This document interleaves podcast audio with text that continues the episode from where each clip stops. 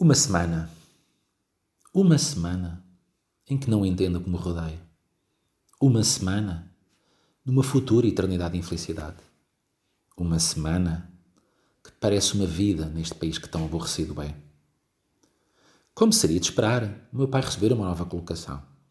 E como cumpridor diplomata que é, passado uns dias, estava a entrar para um avião a caminho do desconhecido, levando a bagagem, a sua leal e paciente esposa, os meus irmãos e eu, Desde pequena que me habituei a esta vida nómada, ao incerto amanhã. Bombaim, Paris, Amsterdão, Maputo, Madrid, a todos já chamo em casa. Deixámos os Estados Unidos, era eu ainda uma criança.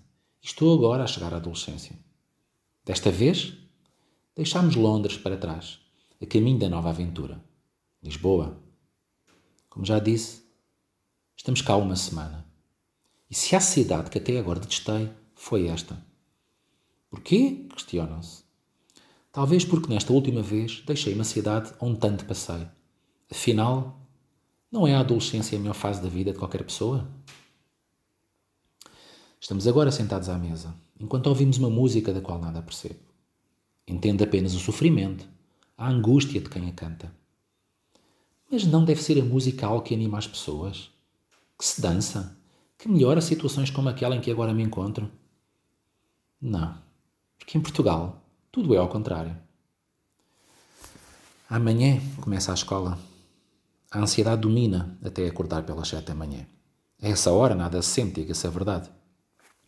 Entro pelos portões com um ar pouco determinado, como qualquer um fica ao entrar numa nova escola onde não conhece ninguém e onde não sabe nada é. Quando finalmente encontro a sala para a minha primeira aula, já dez minutos passaram desde o toque. Entro na sala e o professor faz questão de salientar o facto de nunca antes me ter visto. Mútuo. Entendo que seja normal para ele que uma aluna comece o ano letivo quando falta um mês para o fim das aulas. Mas é igualmente estranho para esta mesma aluna entrar numa sala em maio e não conhecer ninguém. Sento-me numa secretária no fundo da sala, a única vazia.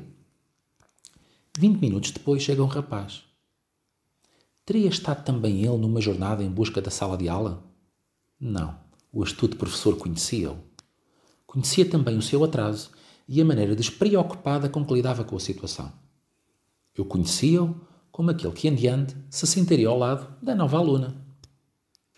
O meu novo colega de carteira chamava-se Manuel, e, embora não o tenha ouvido a proferir uma única palavra, notava-se que também não tinha grande vontade para ali estar. Quando o dia na escola terminou, fui para casa como seria de esperar. À noite, falámos sobre toda a nova experiência que passaria a ser o cotidiano. Surpreendentemente, eu era a única que não estava a gostar toda a adaptação. O dia seguinte começou de modo igualmente monótono, à exceção do pequeno passeio que dei pela praia quando a ausência do professor de Educação Física foi recompensada com tempo livre. Enquanto passeio, avisto Manuel. Estava acompanhado por um grande grupo de amigos em que se inseriam algumas caras que já conheciam da escola. Em Londres, numa situação como esta, também teria um grupo de amigos com quem conviver e aproveitar a exceção. Aqui não. E por isto, embora ainda faltasse algum tempo para as aulas voltarem a começar, decidi regressar. Não era necessário o martírio de invejar aquele grupo de convivas. Ainda antes de retomar a direção da escola, avistei alguém que acenava. Era uma das raparigas que fazia parte do grupo. Chamava-me e eu fui. Convidada para me juntar à conversa, aceitei. Erro meu. Embora as intenções de qualquer uma daquelas pessoas fossem boas, tal como dantes, não era capaz de entender nada daquilo que diziam. Não falava português e acho que isso foi cada vez mais esquecido com o desenrolar toda a conversa.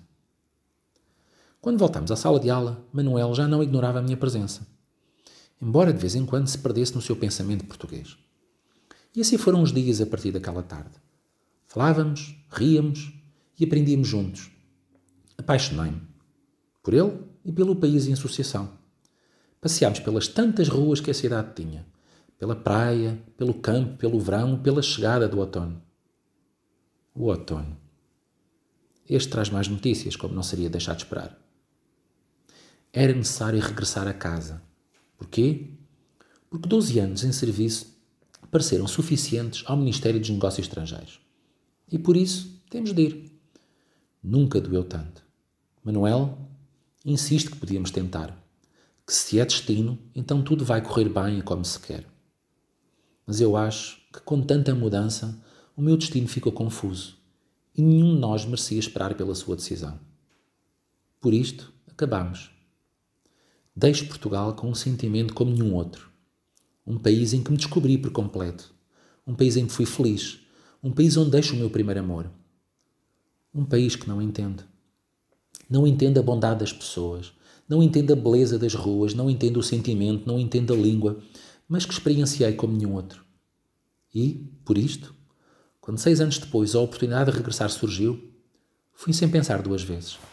Sem pensar que as coisas mudam e que as pessoas também. Sem pensar que naquela noite de chuva partia dois corações. Procurei-o e encontrei-o. Mas mudou. Seguiu em frente e ainda bem. Ainda assim, fiquei em Portugal. Porque um país em que me senti totalmente realizado e em casa por uma vez é um país que vale a pena. Investi em aprender sobre mim, sobre Portugal e sobre o português. Agora já não é uma incógnita aquilo que eu ouvia naqueles tempos. O obrigado por tudo que não compreendi. O amo-te a que não soube responder. O adeus que não entendi. A música que naquele dia ouvíamos enquanto jantava e que me sentia miserável por ter chegado a Lisboa. Mal sabia eu que aquele era o meu fado.